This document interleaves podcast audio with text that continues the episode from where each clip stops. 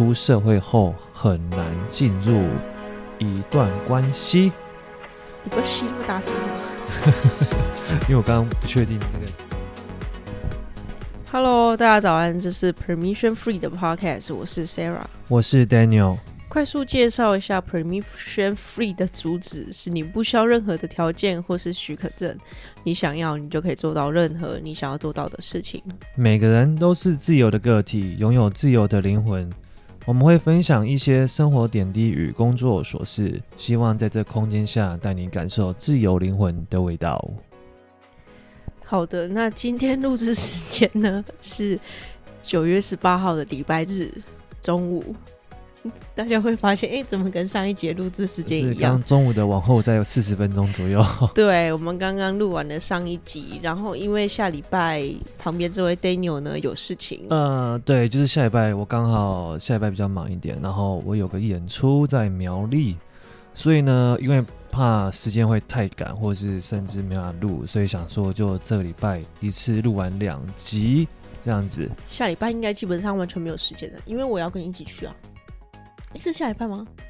我要去看你那个桃园的演出啊、呃！对，去桃园演出，然后我是隔一天，我要马上去苗栗。对 对, 對，所以六日都有事。对，所以就刚好真的没办法，所以才想说就这礼拜一次录完。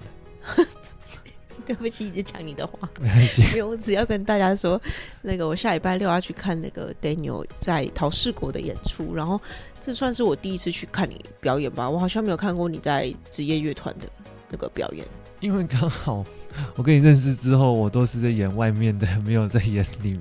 就是在自己北部的比较多啦。嗯、对，刚好跟你认识之后，去到屏东、台南、高雄，好像都有吧，就都在外县市啦， 对, 对，比较多。然后反正北部这算是第一场，所以 Sarah 也会去。对，反正呢，我下礼拜六，哎，礼拜六嘛，下礼拜六会在 I G 上面跟大家分享一下 Daniel 在台上的样子。所以如果想看的话要追踪一下，如果拍得到的话，因为我记得好像是不能拍，应该可以吧？不行，你会被哦，不能拍呃，如果在呃正式音乐会的状态下，就是如果已经开始的状态下是不可以拍照跟摄影的。那如果开闪光灯呢？咔嚓，你会很丢脸吗？我就我不会不会觉得很丢脸，因为其实这种事情常发生，就是可能到一半，我们突然很安静的段落会有来，会不会哒哒哒哒哒滴哒？可是不能。不能录影哦，是是因为是因为著作财产权的关系哦。因为呃，因为就像是因为每一首作作品都是有作曲家嘛，啊，我们演他的曲目其实有授权版权费的部分哦，所以是是这个原因，所以不能。但是结束的时候或是中场休息，你去偷拍照不会怎样啦，就是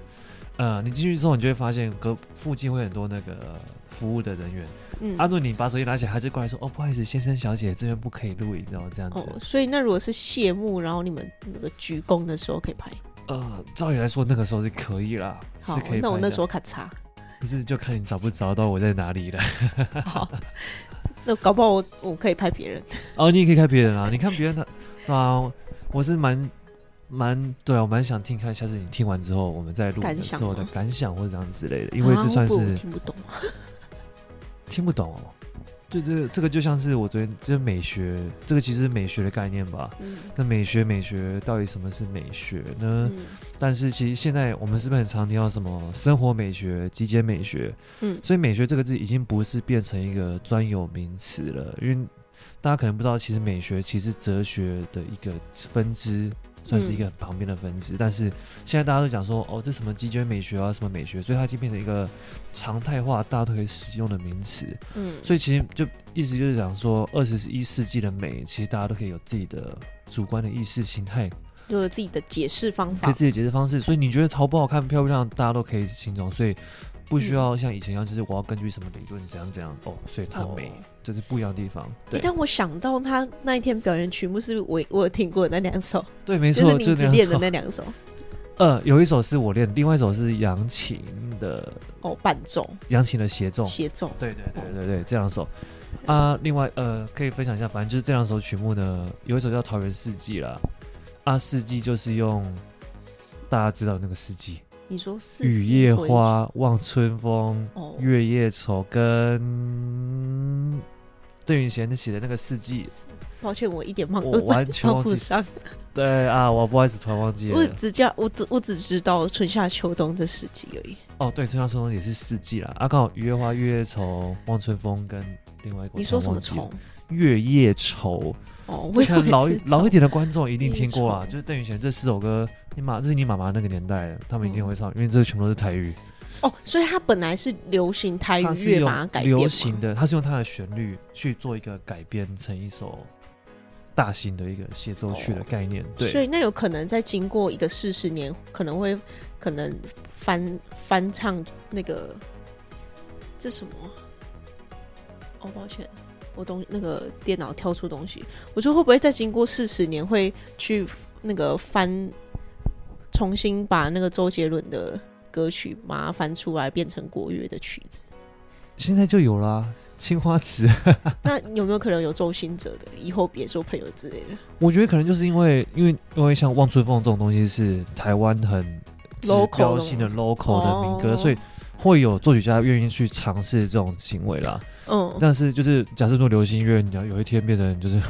台湾的像是防弹少年团一样，那个出国大家都知道的话，那那也有是有也有那个可能性。嗯。就是讲说音乐没有，音乐其实无国界嘛，就是不用去区分它什么，就是只要是朗朗上口的东西，我都我都认为它是音乐。对，主要、嗯、是跟大家形容一下，就是我们下周的行程，所以才有改变。但是我觉得我们还是都倾向于一周一次啦。对对，因为我的想法是，你每一周你的遇到的生活或是什么都会有不一样的感觉。对，所以每一次的闲聊或是我们在讲这个内容主题的时候，嗯，其实都还会有才会擦出更新的火花嘛。对，要不然我们也可以就安排那个一两天吧，一次把这集全部录完。对，因为对我来说，我连大家可以听到我刚刚前面 那, 那一段那个前面的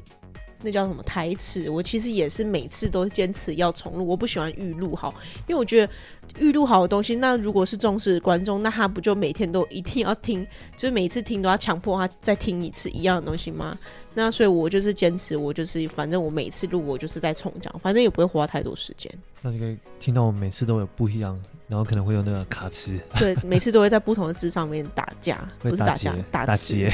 大姐，对，大姐，对，所以所以反正我们比较希望就是每一次的节目都是每个礼拜录一次这样子，因为每就等于说让观众跟我们一起可以成长，见证我们前成长的那个过程啊。对，对没错。好，那好，那我们今天要进入我们的闲聊就先到这边。那我们就进入我们今天的主题吗？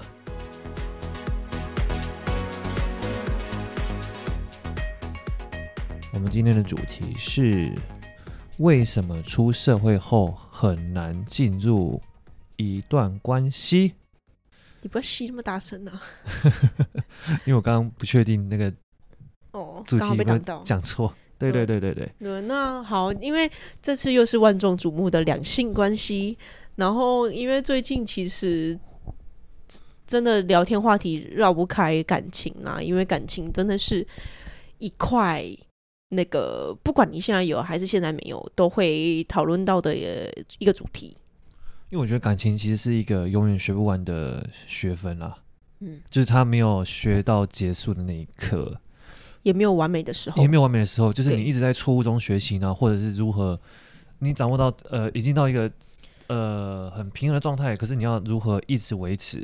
因为大家都知道平衡像跷跷板，你知道有一边变重就会倒，就是倒向另外一边了嘛，对不对？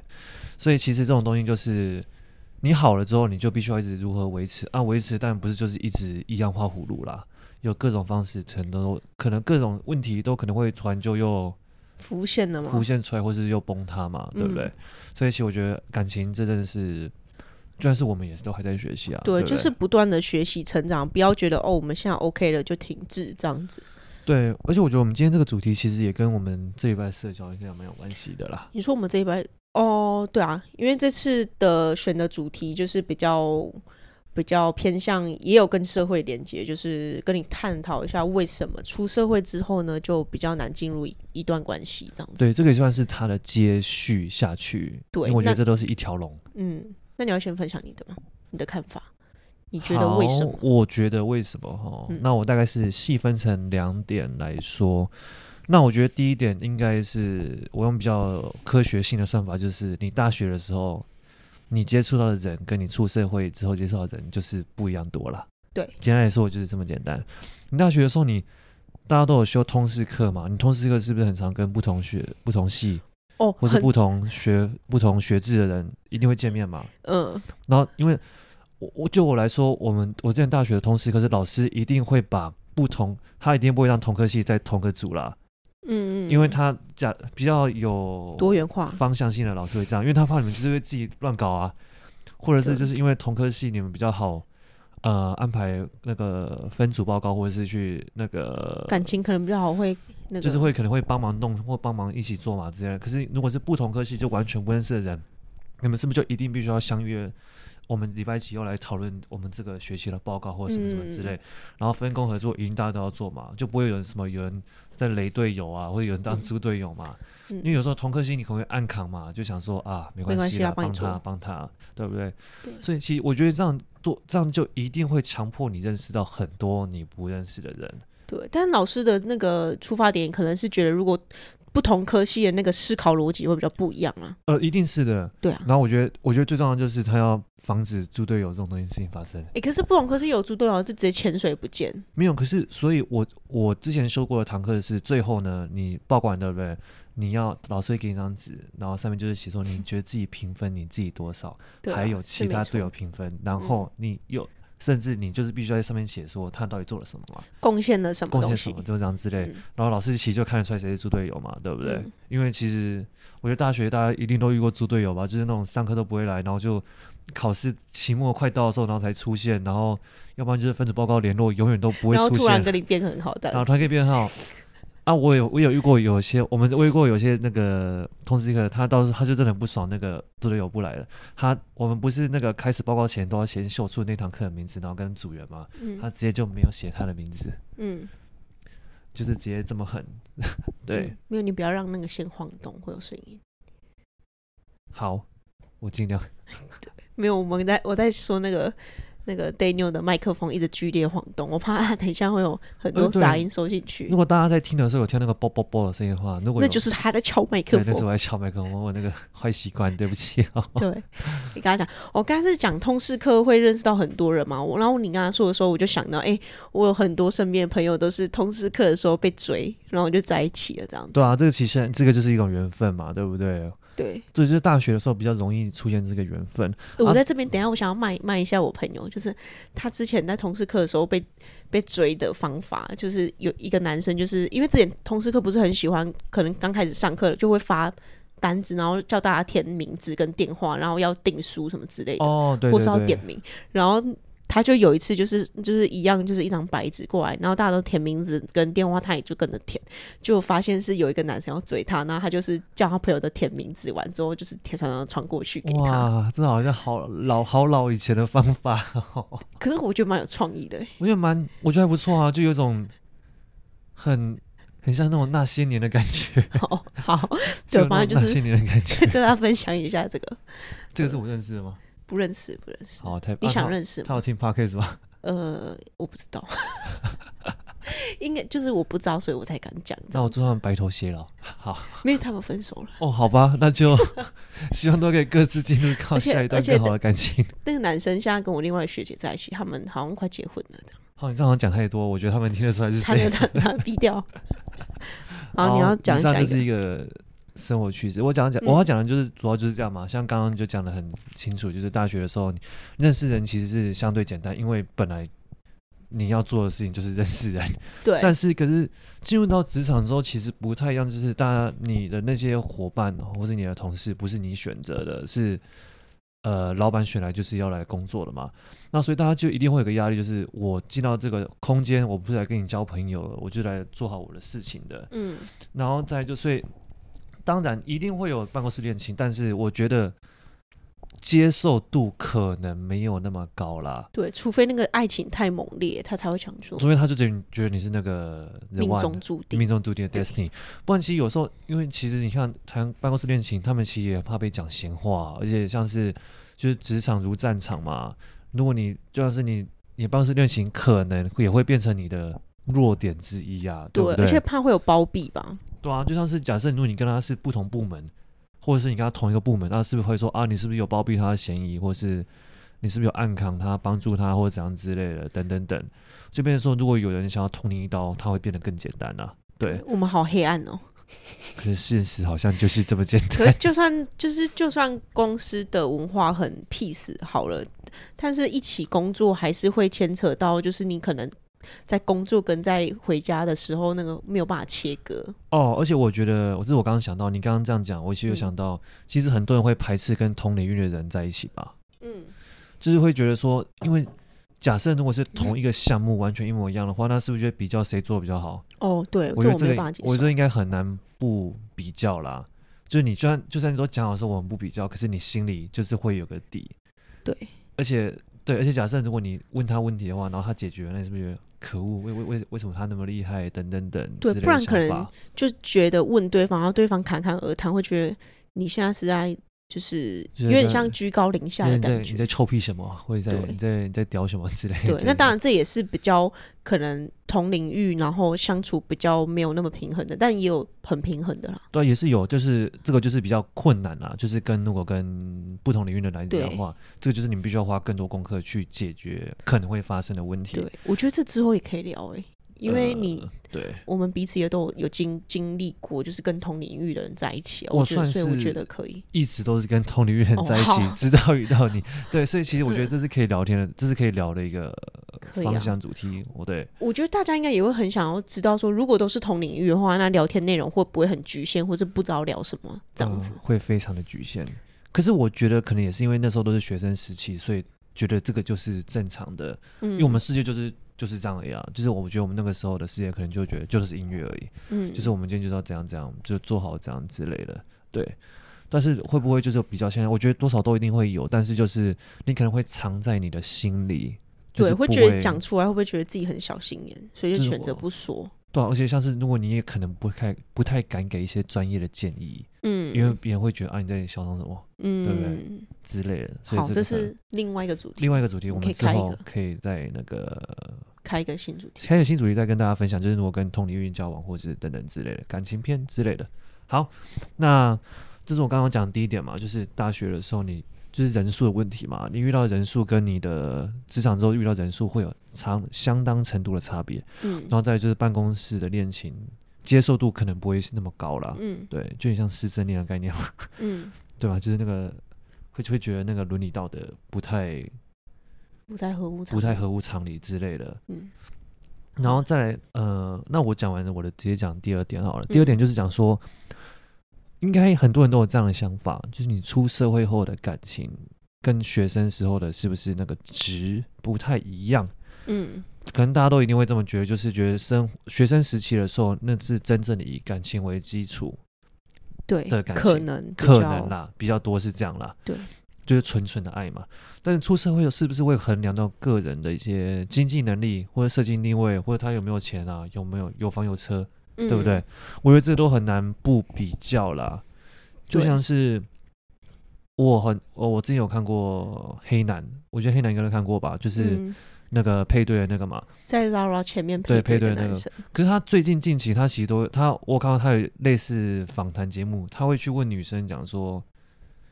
你觉得男生要月入多少钱，他才你才会跟他在一起？嗯，那其实我看了一下，其实很多人都什么说什么月入十万，可是其实我那时候就很我就是想法，我没有丑女，嗯，会觉得为什么凭什么是男生要赚十万你才要跟他，我我才可以娶你啊？难道你自己不会赚十万吗？对，其实这个就有点像是。我觉得之后我们要去做，我们之后会有个主题是如何找到灵魂伴侣。那我觉得其实你要找到另外一半，你开出的条件，如果你自己达不到，那你有什么资格开出这种条件？你凭什么要别人去喜欢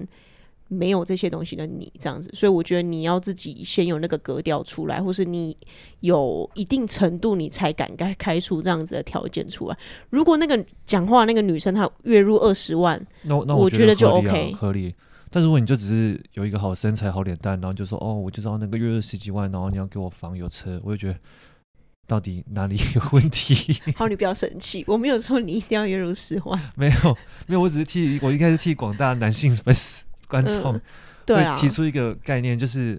我觉得这也是长期以来社会对男生的压力，就是觉得哦，你必须一定要有房有车，不然谁会、嗯、谁会嫁给你？对，对，我觉得现在就是比较性别开放、性别平权的阶段，对于男女生来说，其实都会是好的。女生也不要觉得说一昧要靠男生才可以怎么样，或是一定要有好的另一半才可以翻转你的人生。我觉得我们自己就有办法去翻转我们自己的人生。对啊，因为其实我会这样讲，是因为其实有些我朋友就是因为我们都学音乐比较出身嘛、啊，呃，大家也知道音乐其实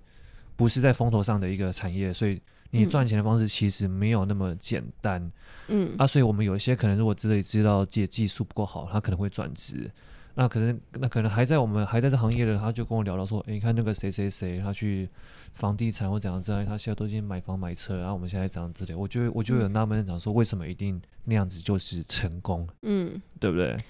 对啊，这就是我们一直想要提的重点，就是你成不成功跟你有没有钱没有关系，我觉得跟快不快乐，你享受你的人生吗？如果你享受的话，那就是成功啊，对你来说就是成功，那我们也很开心这样子。对，那我刚刚讲这个第二点，其实就是跟我在第二季的第五集以结婚为前提的概念其实是有雷同的。嗯，就是呃，如果你们两方都是以结婚为前提交往，那你一定就会考虑到他的社经地位了嘛。嗯，那如果你们接受，那当然这个问题就不会是一个问题。但是如果你没有这样想，可是对方有这样想的话，你就要好好的思考一下。这是不是你要的、嗯？因为如果他一开始都说我不会在意，我不介意，但是他真的不会介意吗？嗯，他可能只是想先试看看一下下而已啊，对不对？对啊，所以我觉得你提到这一点，其实可以回到我们的第五集、第二季第五集啊，以结婚为前提的交往这一集里面就有谈到蛮多，就是你要进入一段关系之前呢的想法的那个叫什么？心理建设要做好，这样子。就如果还有对那一集没有很还有兴趣的话，可以再多去，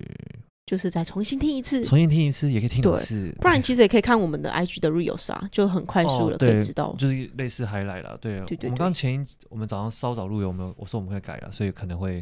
点小变动，就再请大家拭目以待。对，好啊，好，那我就先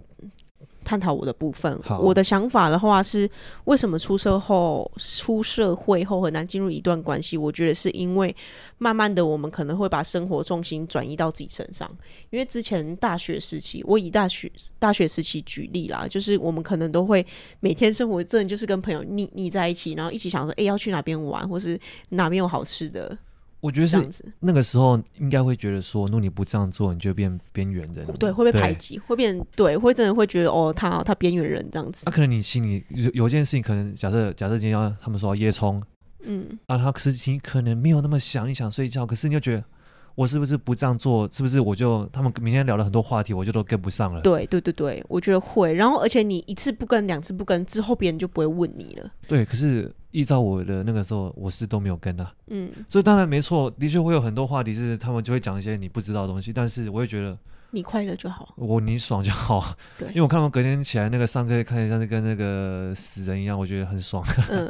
对，那其实对我来说，我大学时期就是全部都跟的那种，除非我真的累到不行。但是我觉得那个时候我也是算偏爱玩的人，而且我是急不得的那种。就如果人家跟我讲，哎、欸，走啦走啦，很无聊哎、欸，什么走啦。地震哦！我们此时此刻，最近台北这一从昨天开始吧，到现在晃动有点大声、欸。你以为你在直播那个广告是不是？我现在是那个直播，不是啊，那个新闻、那個、地震新闻就是要哦，不好意思，目前棚内发生一个地震、啊。好了，应该没关系吧？应该是还好，因为其实我觉得我看新闻这应该都是就是余震了，就昨天那个晚上那个最大六点四级的，我觉得咬到有点头有点晕哎、欸。好了，等一下我们我们继续讲大学。反正我大学就是比较偏爱玩的啦，也也不是说我一定要怎么样，就是我其实我一个人在宿舍，我应该会更难更难受，因为我就是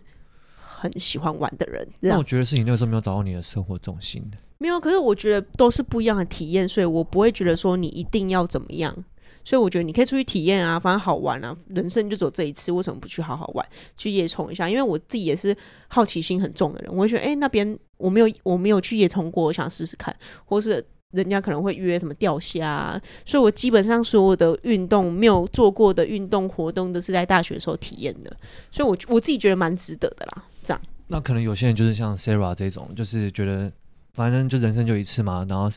各种可以尝试的事情就都我去试看看，那也很好啊，就是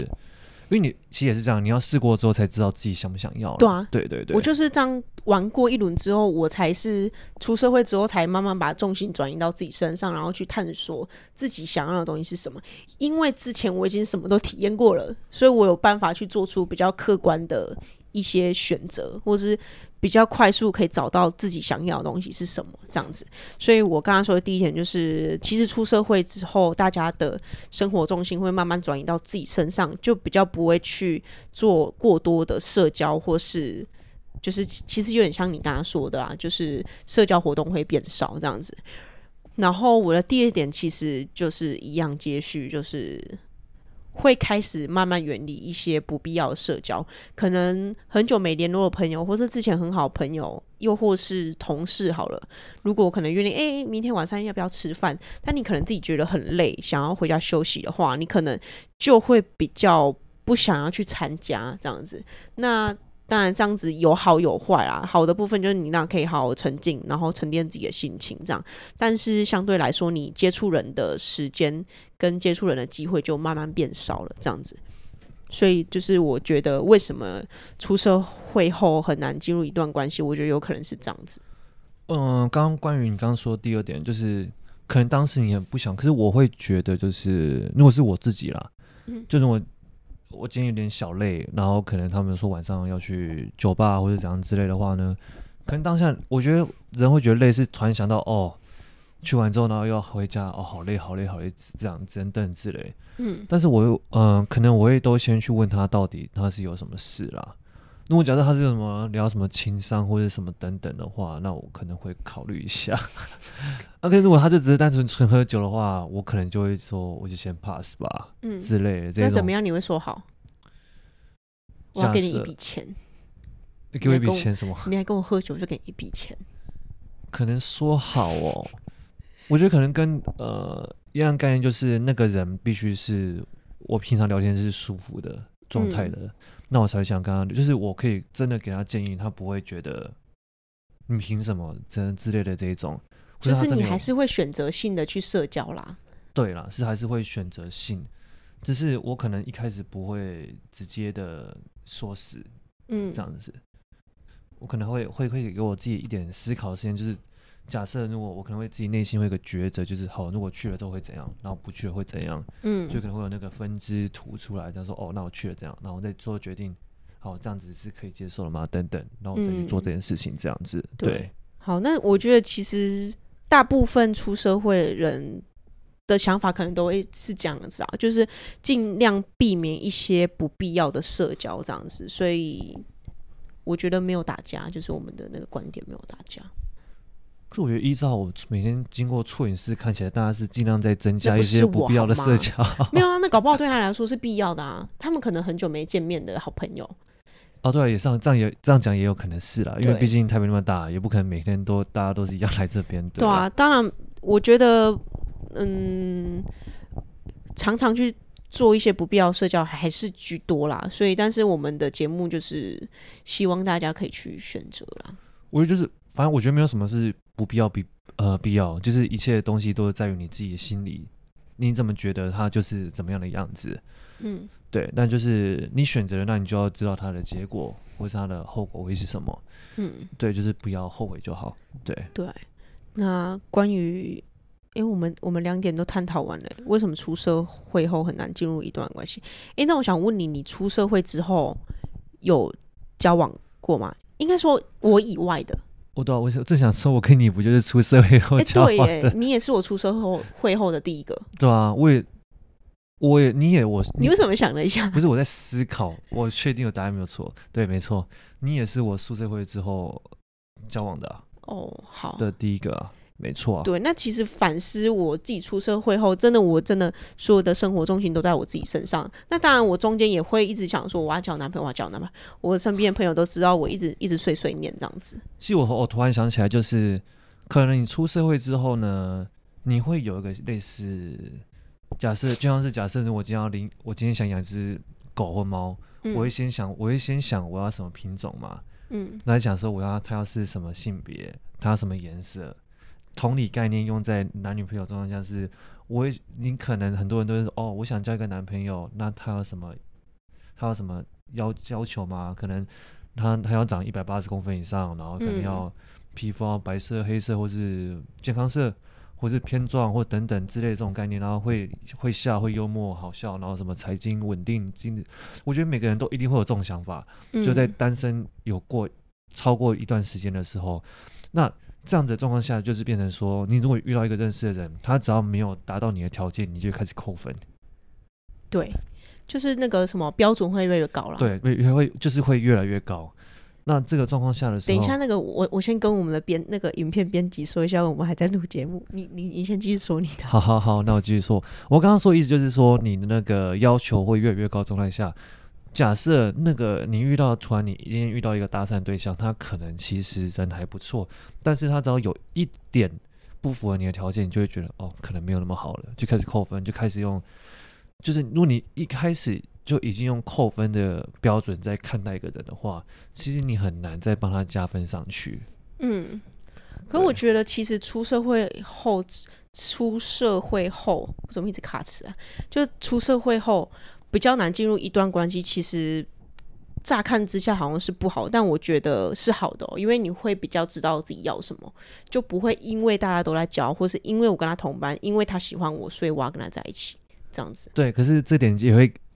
连接回去我刚刚讲的以结婚为前提的概念，就是当你知道自己要什么的时候，然后可是一直没有人做到的时候，你就会一直单身单身单身单身到很久之后，没有啊，就会变成以结婚为前提的交往了。这个重点是说你想要什么，真的是看说你想要东西的条件，因为如果是我的话，我可能就不会去列说什么对方一定要有房有车有钱啊，对我来说我就会觉得说哦，那他一定要是呃理性的人，然后可以跟我沟通，可以跟我分享事情，然后不会觉得我一定要花很多时间陪他，我我会设的条件会是像是这一种这样子。突然想到，你是不是有设过一个条件？什么条件？你不要乱讲。就一张纸。哦，对不对？我觉得这个方法大家也可以试试看啊。就是之前还是单身的时候，就可能有很多人推荐我，哎、欸，你去看一下流氓什么什么，就是流氓就是一个一个 YouTuber， 然后他就是有跟大家分享说，哎、欸，怎么交到另一半这样子。然后他的方法就是列下十点你对于对方的描述或是想象这样子，就有点像一个清单，就是十条这样子，然后可以写的巨细靡遗没关系。但这对我来，有一些人可能会觉得这是迷信，但对我来说，我就是清。反而就是反思自己到底想要的是什么，因为你在写的过程中，你就会去思考我的想法、我的价值观这样子。对，因为我觉得就是，我觉得你对你自己了解更多，你会就会越容易吸引到跟你一样价值观的人靠近了、啊。对对，对 我, 我认同。对，因为就是你呃，我觉得我做什么事情都是一样吧，而且那种感情要长久的话，你如果价值观不同的话，基本上是没有办法的。嗯，就很常看到一些就是可能在一起很久，为什么最后分手？不是可能不是劈腿，也不是什么感情出问题，就是单纯的价值观不合。对，嗯、哇，嗯，我觉得那个我想要继续讲，但是我们时间有点有点不够。可是我发现你有三个东西没有讲到耶、欸。哦对啦，那我就当总结好了，分享一下就是、啊、呃，爱情发生的时候会有哪些状况，就是我列了三点啦。当你的爱情快要发生 的, 的时候呢，就是你相信爱情的时候，因为有人可能他其实一直想交另一半，但是他其实是不相信爱情的，所以我觉得如果你想要爱情发生，就是要有三个条件。第一个就是要去始终相信爱情是存在的，然后第二点呢，就是你有去好好的面对过去的伤痛，可能上一段感情过得不顺遂，然后有一些还没有解决的问题，我觉得趁这个单身的时的时期，就是要把它反复提出来，然后尝试去面对它啦，这样子。嗯、你要补充第二点吗？我觉得，呃，我觉得就是很我我可以分享，就是有关于我可以哦，不是我可以分享关于有些人就是可能已经二十多岁，可是他他却说他没有交过的那种的想法。嗯，你说母胎单身，就是类似母胎单身的的概念，就是他可能一直想试看看，可是他没有人可以帮助他，嗯，或者是他可能不知道怎么分享自己的心理的感受，嗯，因为我有遇过，就是他说他不知道什么是喜欢，嗯，他没办法辨认出来什么就是我喜欢一个人的感觉是什么感觉。哦，对，这这可能对我们大部分来讲，会觉得这怎么可能会不知道，对不对？就是觉得说，这就跟你想上厕所你就有感觉一样啊，就是你喜欢一个人，你看到你就是会有感觉一样、啊。但我这比喻比较夸张了，就是他可能没有辨识出喜欢喜欢一个人什么意思。啊，可是这个每个人，如果你问每个人，每个人的讲出来的答案肯定都不一样。嗯，所以其实我觉得，就是因为这种东西是不会有一个正确答案的状况下的时候，你反而更应该去尝试了解到你自己是什么样的人，或是你自己喜欢什么样的人物。嗯，然后你只有透过透过尝试之后，你才会知道。哟，原来这个就是喜欢的感觉，原来这是才是被爱，爱是什么感觉，这样子之类。然后可能不要因为一两次的失败或是经验不好就觉得哦，没有人可以理解我，我，我不适合爱情，我是不是就一个人？那你就只是躲回你自己的避风港，嗯，只在你的舒适圈。但是事实上你是渴望的嘛？嗯、如果你渴望的话，就放手去做看看。对，对好，我觉得你讲得很好。然后最后啦，最后我再讲最后一点就是。如果你现在单身的话，就是相信爱情，然后有过去面对，有好好面对过去的伤痛，然后再来就是眼睛打开，尝试去真正的聆听别人的声音，然后再来就是把你的心房打开，要相信自己是值得的，这样。嗯，对，我觉得这样子是。你要总结吗？就是可以，还是你要总结？没有，我刚刚总结完，我刚刚那个。当爱情发生时的三点，就是我今天的总结。好，那我觉得就是就是我觉得我觉得出社会后出社会后难不难进入一段关系，这其实是一个，